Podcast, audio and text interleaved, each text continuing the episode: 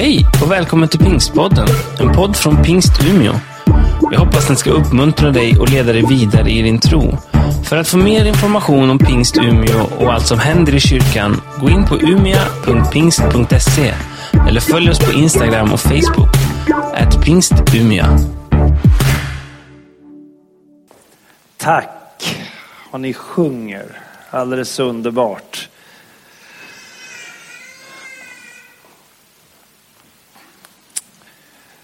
Jag glömde pekaren där. Under det här året som eh, kommer nu så tänker vi som eh, församlingsledning att vi tillsammans skulle ägna oss åt lite långsam genomläsning av den femte boken i Nya Testamentet. Jag menar, du vet, Nya Testamentet som börjar med, med evangelierna och, och berättelsen om, om Jesus. Matteus, Markus, Lukas, Johannes. Och så avslutas ju berättelsen om Jesus med hans himmelsfärd.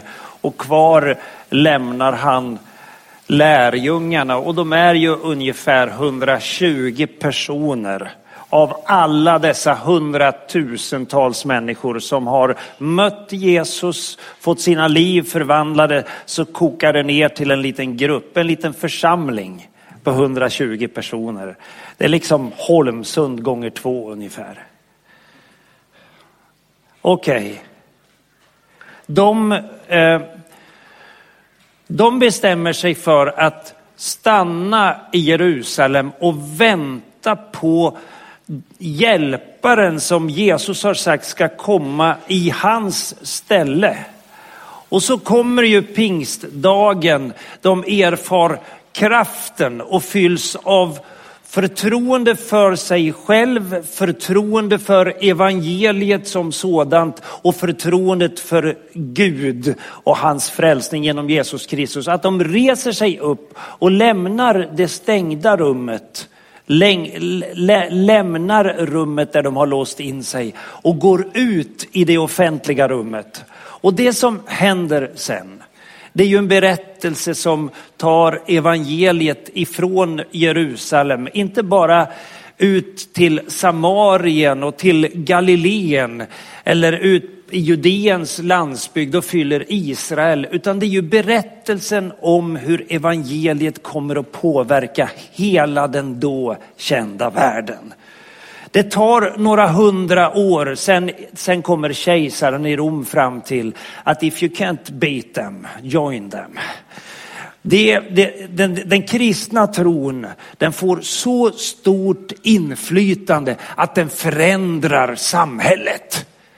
Det är den berättelsen som vi ska ta spjärn emot. Och vi tänker back to the roots. Vi behöver tillbaka till våra rötter och läsa lite långsamt. Och då skulle man ju kunna tänka sig att då borde vi ju börja i det första kapitlet idag. Men det gör vi nästa söndag.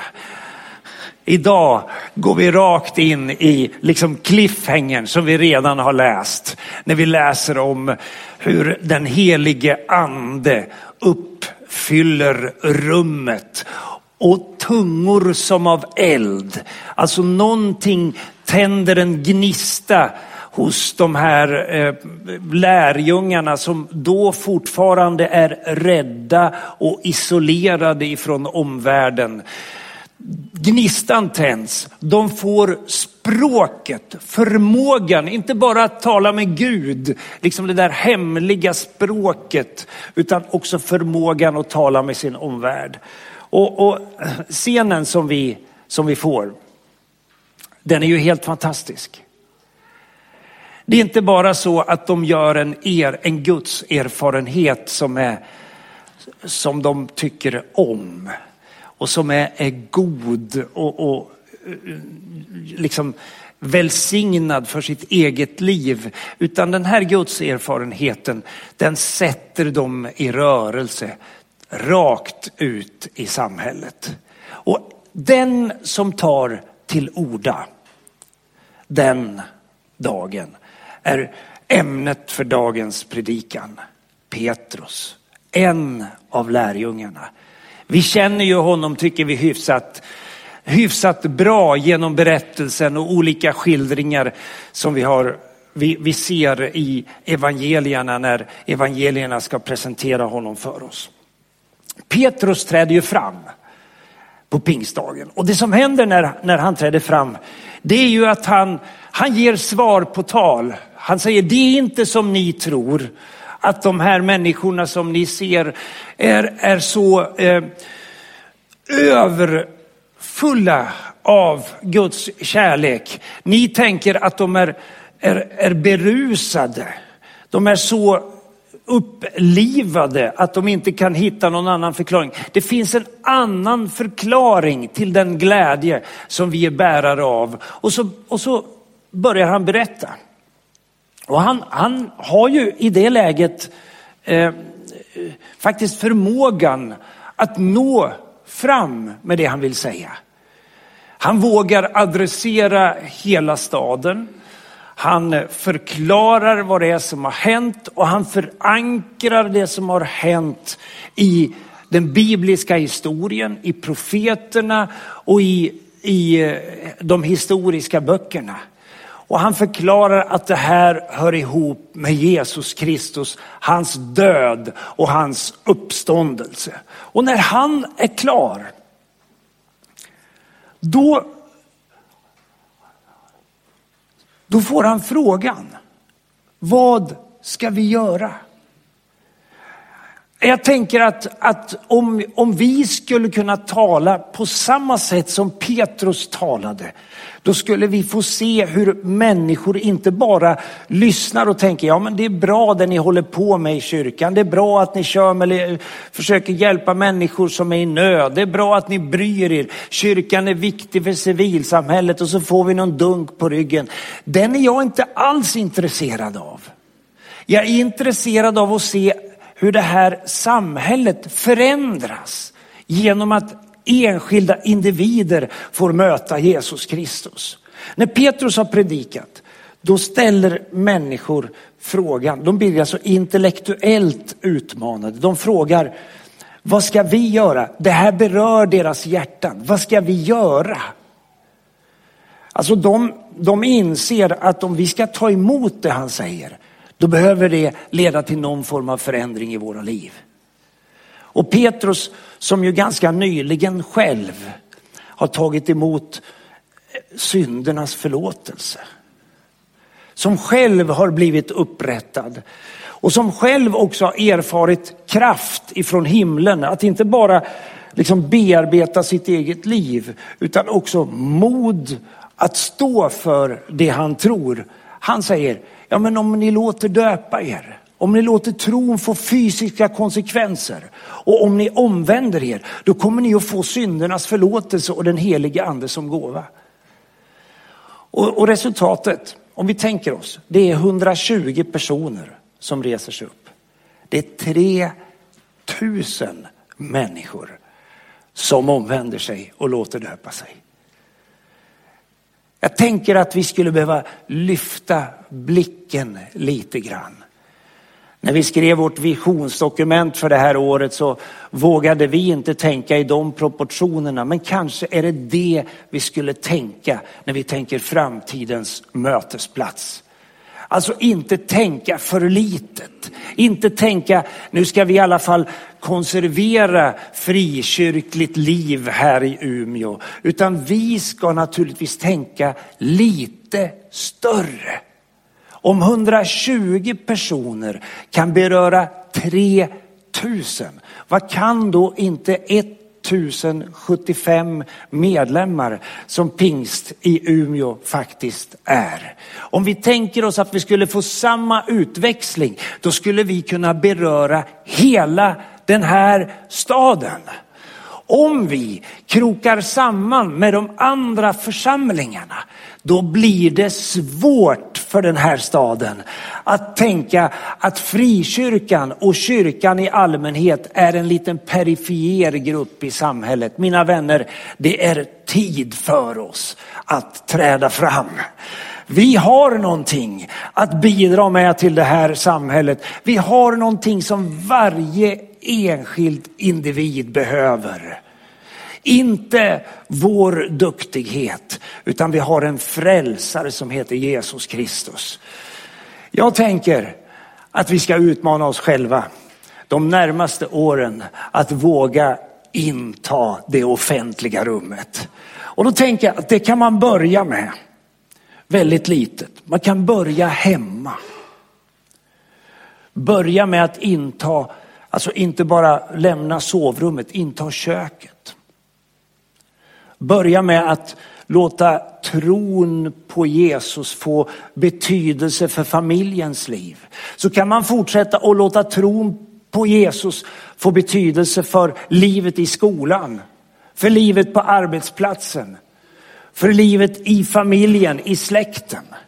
Och så kan man låta tron på Jesus få påverka samhället. Nu är det så här att det finns ju alltid en story. Petrus, berättelsen om, om Petrus, jag menar det var ju inte så att han bara steg fram och begärde ordet där i Jerusalem. Eh, han kom ju inte från ingenstans. Det finns en berättelse. Och, och den berättelsen är ju ganska rikt skildrad. Jag tycker om berättelsen när, när, när Lukas beskriver hur Petrus möter Jesus. Han har ju eh, redan i, när vi kommer in i berättelsen i Lukas det femte kapitlet fått se hur Jesus kan gripa in. Han, eh, han har bjudit in Jesus till sin svärmor och Jesus har, har berört hans svärmor och botat henne. Och nu kommer Jesus, alltså det, det är tusentals människor som vill lyssna till honom och höra honom och då frågar, frågar Jesus om Petrus vill låna ut sin båt. Jesus ska tala och han tänker förmodligen att om jag får komma ut en bit på vattnet så, så kan fler höra det jag vill säga. Jesus vill alltså använda Petrus, eh, alltså det som är hans professionella arbetsplats. Där han, eh, alltså det som är hans hemmaplan.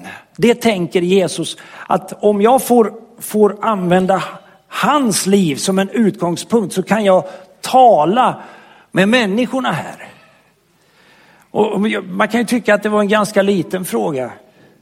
Men om man tar den till sig själv, skulle, om jag skulle fråga dig, får jag låna det som är ditt, ditt liv, din professionella kompetens?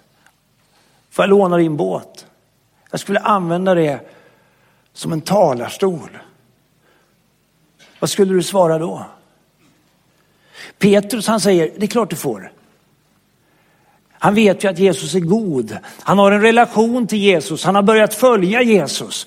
Så han ställer ju sin båt till Jesu förfogande. Och Jesus ställer sig där i den där fiskluktande, ja ekan är det väl inte, jag vet inte vad man har för träslag man gör båtar av på, i, i Israel. Men han ställer sig där i hans vardagsliv och talar.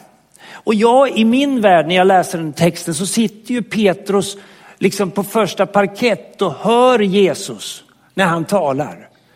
Han ser exakt vad Jesus säger, han ser tonfallet, han ser hur människorna på stranden reagerar. Och, och, han tar in hela den, här, hela den här förkunnelsen. Och kanske är han också lite, lite stolt över att nu, det är många som vill lyssna på Jesus. Och, och, och den, de som lyssnar på Jesus, de ser att Jesus sitter i min båt.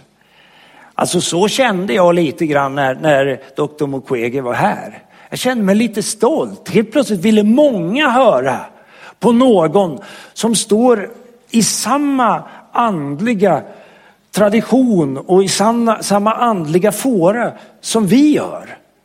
Och hela världen lyssnar ju på honom. Jag liksom tänkte, och så ställer han sig här, på den här estraden och utmanar oss att fortsätta att tjäna.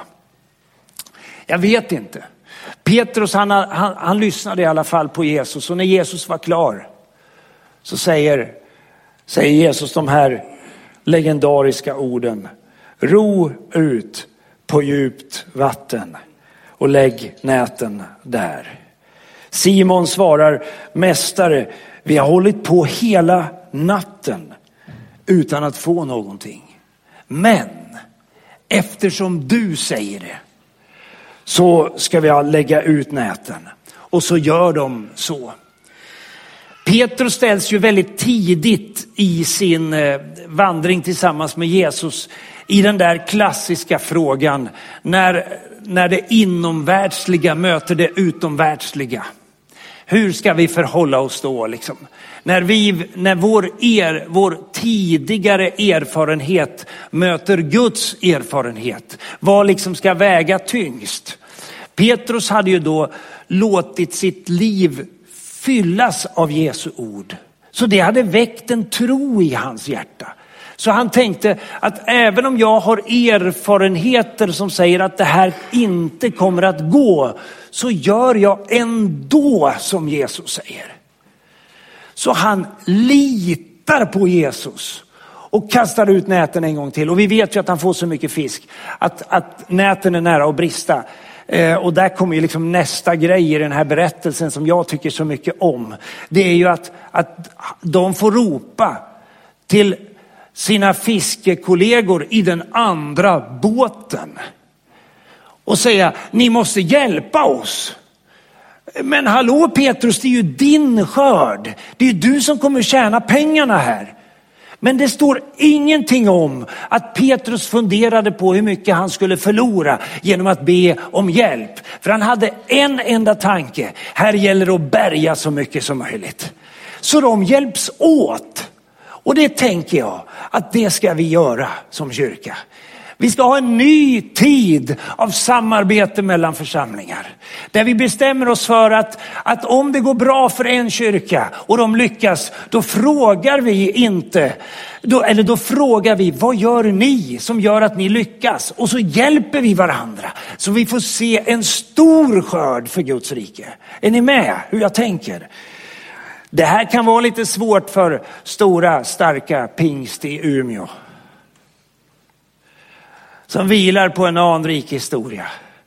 Men mina vänner, om inte vetekornet faller i jorden och dör, då vet ni vad som händer. Då blir det ett ensamt korn.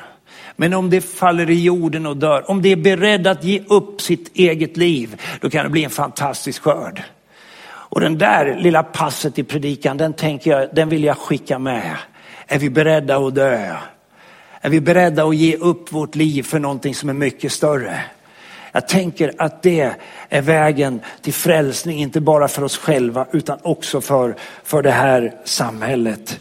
När Petrus väl har kommit i, i, i land med all den där fisken, då, då anar ju han vem Jesus är. Han har ju sett Jesus göra under, han har hört honom tala, men nu har han sett det så nära. Så han tänker, äh, men Jesus det är Guds son. Du måste lämna mig, jag är en syndare. Alltså han, han böjer sig ner. Och någonstans på den andliga resan så, så kommer man alltid dit. Det går liksom inte att komma förbi eh, tillfället när Gud ställer oss inför våra egna liv och vi böjer oss ner och erkänner Jesus som Guds son. Han böjer sig bara för att få höra var inte rädd, från denna stund skall du fånga människor. Det finns ju en annan del i, i Petrus liv. Och det är ju lärjungen Petrus. Det är ju en, det är en härlig berättelse. Alltså där finns ju, eh, jag menar för det första så blir ju han en av de tolv, han blir en av de tre. Han kommer väldigt nära Jesus, han ligger tätt på honom, han ser vad Jesus gör, han hör vad Jesus säger och han får själv provat på att göra det Jesus gör. Eh, jag menar när Jesus kommer gåendes på vattnet så är inte Petrus fråga, kan du stilla stormen? Utan Petrus fråga är, kan jag få komma ut till dig? Om du går på vattnet, kan jag också få? Alltså, han, han är lite galen Petrus. Han har någonting i sig av pionjäranda som utmanar. Det är ju inte alla som är på det sättet. Och man måste inte vara på det sättet för att vara kristen. Men visst är det lite spännande med berättelsen om, om Petrus som går på vattnet. Alltså att Jesus kunde gå på vattnet, det tycker inte jag är något konstigt. Jag vet inte hur det är för er. Eh, jag menar om man är, om man är Guds son, liksom, då kan man göra vad som helst. Då kan man förvandla vatten till vin, man kan bota sjuka, man kan väcka upp döda. Men att en vanlig människa som följer Jesus också kan gå på fördärvsmakterna. Det tycker jag är häftigare. Jag vet inte hur du tänker. Det var ju faktiskt så att stormen och vinden och blåsten och vågorna höll på att ta deras liv. Så Petrus går ju bokstavligen på de omständigheter som skulle kunna tagit hans liv. Jag tycker det är en riktigt häftig berättelse. Sen vet ju vi när vi läser färdigt att Petrus är, han är ganska mänsklig. Efter ett tag så tappar han ju fokus. Han tittar ju inte bara på Jesus. Utan han börjar titta på, på stormen och då sjunker han. Men vad gör Jesus då? Ja men ni kan berättelsen. Han räcker, upp, han räcker ut en hand, reser honom upp. Ja, men det är ju en fantastisk skildring att möta Petrus i evangelierna. Han får följa med upp på det där berget när, när Jesus för andra gången i sitt liv får den där stora bekräftelsen ifrån himlen. Eh, jag menar, I berättelsen om Jesus så ser vi att även Jesus är beroende av bekräftelse. Vi tänker inte alltid på det. När Jesus döps får han ju höra, det här är min älskade son. Vad hände hos Jesus då tror ni? Jag menar, han har ju levt med den här hemligheten i hela sitt liv, att han var Guds son, men de andra visste ju inte. Då kommer Johannes döparen, människa och pekar ut honom. Det tror jag gjorde väldigt gott hos Jesus. Men sen kommer ju rösten ifrån himlen också som säger, det här är min älskade son. Han blev bekräftad av både Gud och människor. Ungefär som när man avskiljer nya ledare. Bekräftad av en församling, men, men också av Gud. Petrus, han får följa med upp på berget när Jesus drar sig undan för att be. Och så helt plötsligt så förhärligas Jesus. Och, och liksom hans gudomliga identitet blir helt uppenbar. Och Petrus ser något som gör att han tänker, här vill jag stanna. Jag vill inte gå någon annanstans. Han får smaka på en Guds närvaro som han tänker, det här, det här är det finaste en människa kan vara med om. Så när Jesus eh, i, i, i närtid frågar lärjungarna, vem säger ni? Ja, vad säger folk om mig? Och sen när han har fått lite olika svar på vad människor säger om honom så frågar han ju, och ni då? Vem säger ni att jag är? Då säger Petrus, du är en levande Gudens son. Du är Messias. Han har sett, han har förstått. Men han är ju inte bara med om det.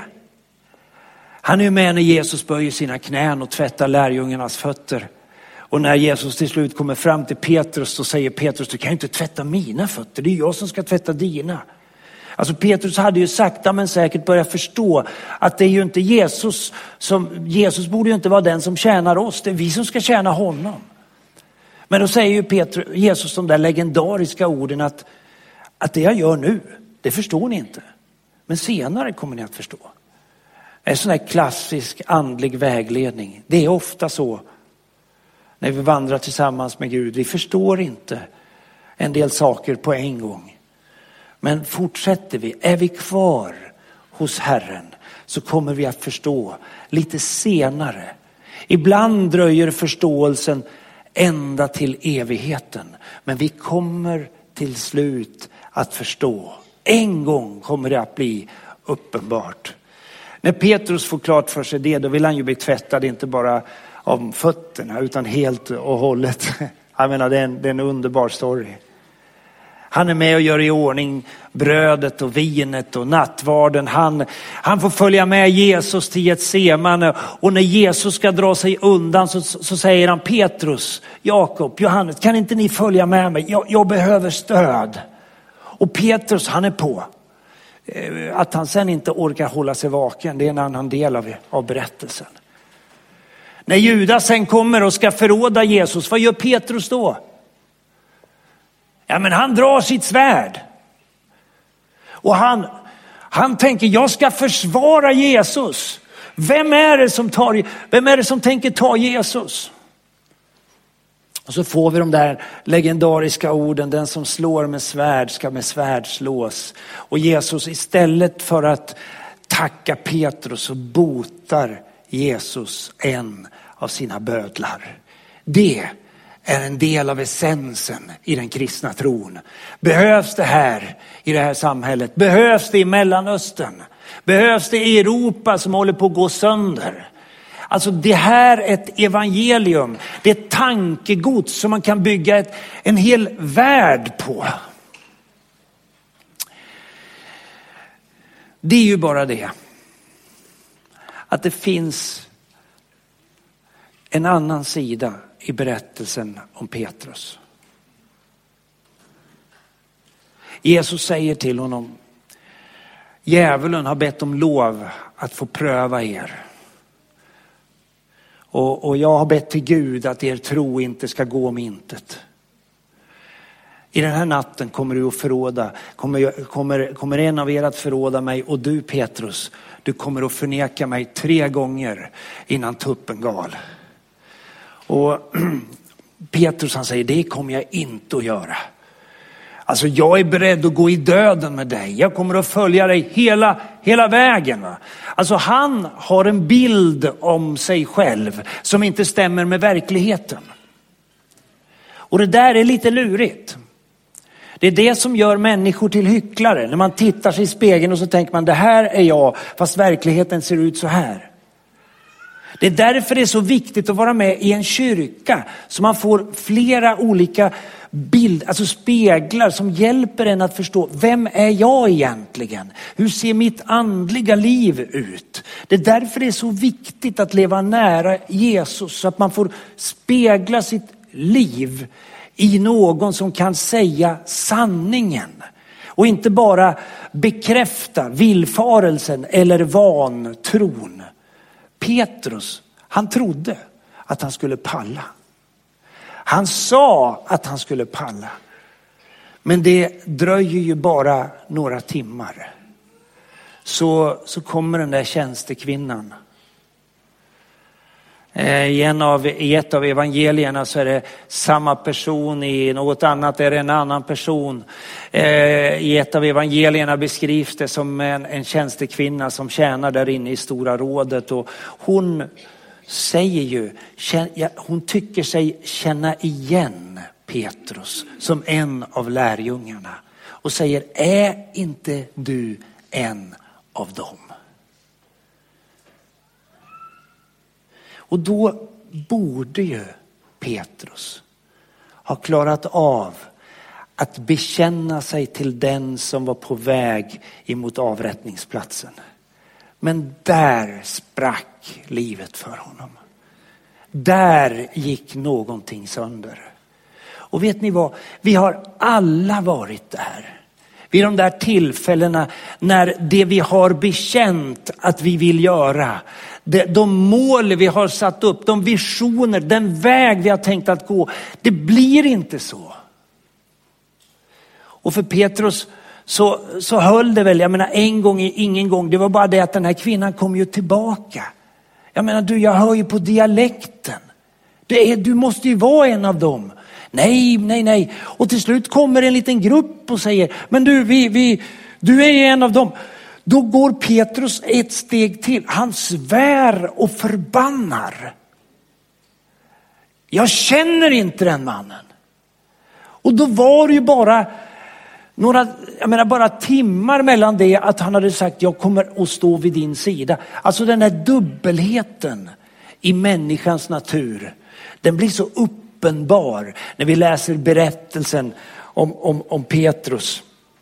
Och jag tänker, var det verkligen han som adresserade hela Jerusalem på pingstdagen?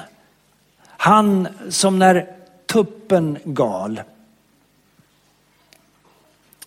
blev påmind om vad Jesus hade sagt innan tuppen gal ska du ha förnekat mig tre gånger. Och han går ut och gråter bittert. Nu slutar ju inte berättelsen där. Vi vet ju hur den slutar.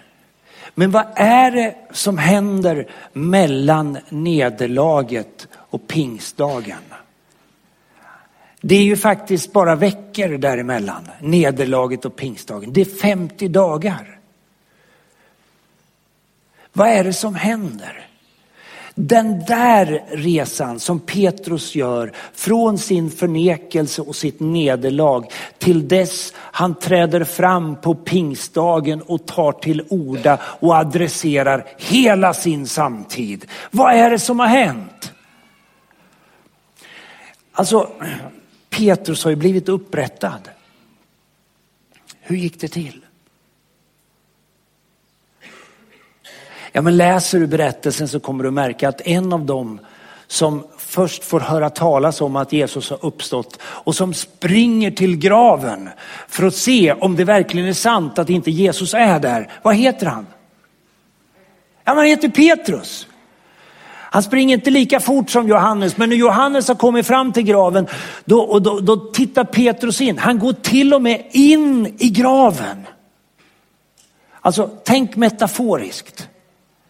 Han går in i mörkret och tänker, jag måste konfrontera Jesu mörker för att konfrontera mitt eget mörker och bli befriad ifrån min förnekelse. Jag måste få frid. Jag kan inte leva på det här sättet, det går inte. Han är med när, när Jesus uppenbarar sig för de tolv. Han är med när han är med veckan efter när Thomas är med och Jesus uppenbarar sig igen. Men Petrus har ändå liksom inte riktigt bearbetat sitt liv. Och att det här är en stor grej, det märker man. Lukas beskriver att, att Jesus har uppenbarat sig för Petrus Paulus när han skriver till Korint, då har det ju blivit en saying. Eh, läs första Korinthierbrevet, det femtonde kapitlets inledning så kommer du se att han visade sig för alla och för Petrus. Alltså, någonting i Petrus liv var, behövde ske för att han skulle upprättas.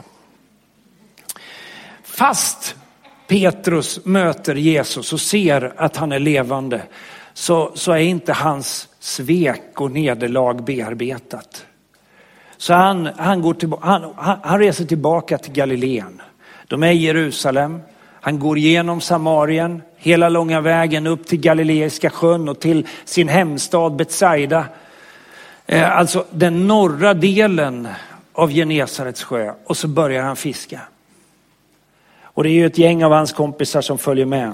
Du, kan, du har berättelsen i det 21 kapitlet. Petrus säger, jag ger mig ut och fiskar. Natanael från Kana, Sebedaios söner och två andra lärjungar, de hänger också på. De har förmodligen en liknande problematik. För i den bibliska berättelsen så sviker faktiskt alla. Alla är syndare. Alla brister. Det finns inget människohjärta som pallar trycket i alla lägen. Det brister för oss alla. Petrus han, han är där i sitt fiskafänge och återigen en natt utan någon fisk. Och jag vet inte hur du tänker men, men i berättelsen i Johannes 21 så ser vi att, att Jesus han väntar på morgonen. Det står när morgonen kom så står Jesus på stranden. Och läser man sammanhanget så ser man att, att där har han tänt en eld och han har grillat fisk och gjort i ordning bröd. Så, så han har förmodligen hållit på och eldat ett tag. Eh, så, så kanske har de grabbarna som har varit ute och fiskat funderat, vem är det som är där på stranden? De har inte sett det, de har inte förstått vem det är, men de har sett att det brinner en eld på stranden. Och när, när de närmar sig stranden och morgonen har kommit, då säger Johannes, han uppfattar först, det är Jesus. Vem är det då som kastar sig i vattnet? Han går inte på vattnet den gången, han kastar sig i vattnet och liksom bara springer in emot stranden. Ja men det är Petrus. Men, men vi ser att det, han är fortfarande ambivalent, dubbel. Kroppen rör sig mot Jesus. Men när han sen ska samtala med Jesus så är han väldigt förtegen. Han klarar knappt av att öppna sitt liv. Jesus får fråga honom tre gånger. Lika många gånger som han har förnekat, lika många gånger som han har lidit nederlag så får Jesus fråga, älskar du mig? Har du mig kär? Vill du ha med mig att göra? Hur ser ditt förhållande ut? Vad tänker du? Och Petrus till slut så blir ju det här så jobbigt. Varför frågar du så många gånger? Räcker det inte bara med att jag får säga en enda gång hur mitt liv ser ut? Men ni vet Jesus han, är, han vill upprätta människan i grunden. En del tror att den kristna tron är en quick fix liksom. Som bara, yes man möter Gud och så är allting bra. Nej du, det är någonting som går på djupet. Det är någonting som berör hela vägen ända in i personlighetens centrum. Jesus han, han vill ju vårt bästa. Därför vill han inte bara ge oss en känslomässig förändring. Han vill åt intellektet. Han vill åt liksom förståndet. Han vill beröra på djupet och han vill ta tag i din och min vilja, i det som formar vår karaktär. Han vill föda vår ande på nytt. Det är därför han frågar och ställer de där jobbiga frågorna. Så den som tänker att mötet med Gud, det är bara underbart. Den har inte riktigt mött Gud på djupet. Då är det, en, då är det ett kort möte, en, en Guds romans. Men du vet Gud, han älskar, han vill ha ett kärleksförhållande som står i alla tider. Han vill ha en överenskommelse där vi bestämmer oss för att i liv och död ska vi stå vid varandras sida. Därför frågar han. Och när Petrus förstår att Jesus förlåter och upprättar. Då blir hans liv förvandlat. Men han vågar ändå inte träda ut i det offentliga rummet. Det återstår fortfarande någonting av restaurering i hans liv. Det räcker inte med syndernas förlåtelse kanske någon säger.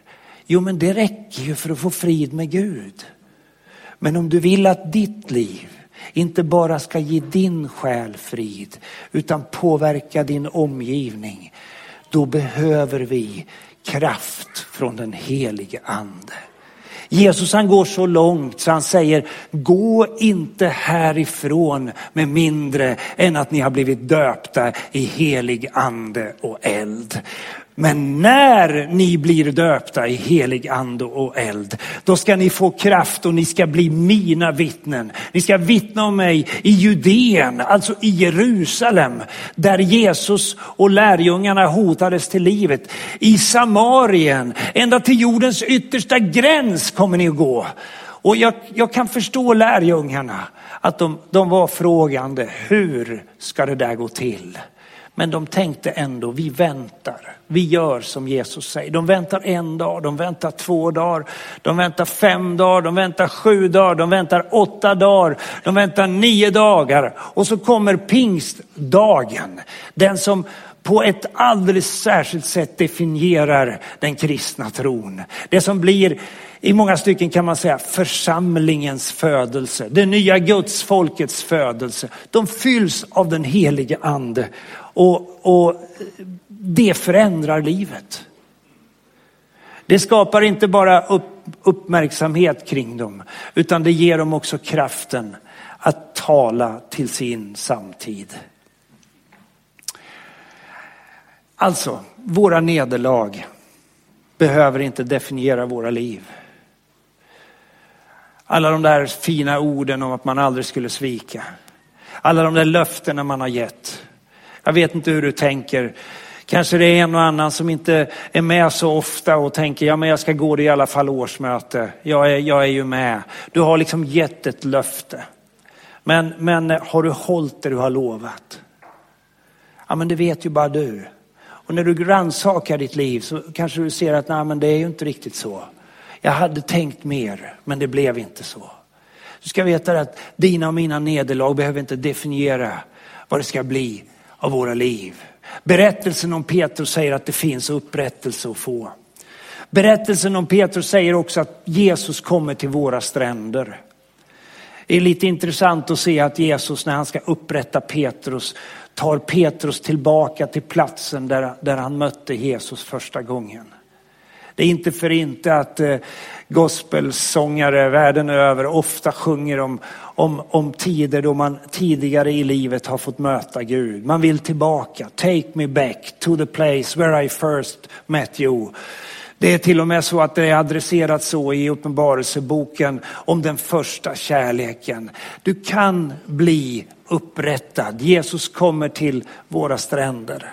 Min fråga till dig nu då, det blir, vad är ditt gensvar? Jesus han vill förlåta oss våra synder och han vill döpa i helig ande och eld. Vad är ditt gensvar? Vi ska be tillsammans nu. Jag välkomnar lovsångsteamet upp. Och, alltså inbjudan idag är väldigt enkel. Jag, jag, tänker att jag tänker att det här är ett ord till oss som kyrka. Vi ska lämna liksom det slutna rummet. Om man skulle kunna beskriva att vi har varit där så skulle jag vilja, jag tänker att vi ska ut i det offentliga rummet. Men det är också en kallelse till dig som enskild individ. Gud vill ta med dig ut i det offentliga rummet, att bekänna din tro, att stå för din tro. Petrus han fick sitt liv förvandlat. Det har påverkat en hel värld. En hel värld är förändrad genom det som hände den här dagen. Inbjudan idag är mycket enkel. Jag tänker att, att vi prövar våra egna liv. Bara frågar. Vad svarar du på Jesu kallelse när han kommer till dina stränder och frågar om jag får låna din båt? Får han göra det? Får jag använda ditt liv som en utgångspunkt för min berättelse? Det är, det är Jesu fråga. Jag tänker om man, om man frågar mig, jag vill låna ut min båt. Och jag tänker att vi som kyrka, ja men låt oss låna ut vår båt. När vi nu sätter upp insamlingsmål för året som kommer och vi tänker framtidens mötesplats så tänker vi inte på oss själva primärt. Utan vi tänker det här, vi vill, vi vill bygga en båt, en ark. Vi vill skapa förutsättningar, vi vill ge Jesus en plattform i den här stan. Tillsammans med de andra som tror på Jesus. Får han göra det?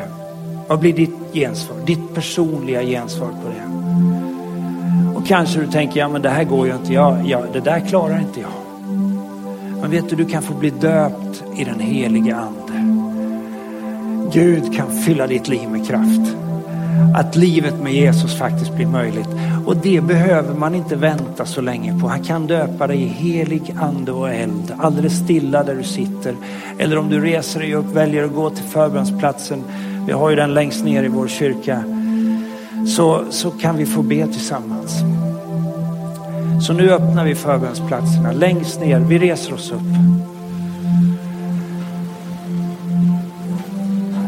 Längst ner i kyrkan här har vi vår förbönsplats. Du är så välkommen dit. Vi vill be tillsammans med dig. Längst fram här kan man be en bön, tända ett ljus. Man kan skriva ner sitt bönämne om man vill. Vi vill be tillsammans med dig. Men innan vi, innan vi sjunger nu då, så låt oss sluta våra ögon. Och låt oss be tillsammans. Jesus, jag vill tacka dig för för den här fina församlingen av människor som tror på dig och som vill följa dig. Jag vill tacka dig för vad du har i beredskap för, för församlingarna här i Umeå. Jag vill tacka dig för en tid när ditt folk reser sig upp, låter sitt liv fyllas av den heliga Andes kraft, berörs av evangeliet som aldrig tidigare, fylls av en tro där man vågar, vågar, vågar ta med evangeliet ut i samhället, ut på arbetsplatser, hem till vänner och familjer. Jag vill tacka dig för en tid av väckelse, andligt uppvaknande i vårt land. Och jag vill tacka dig för all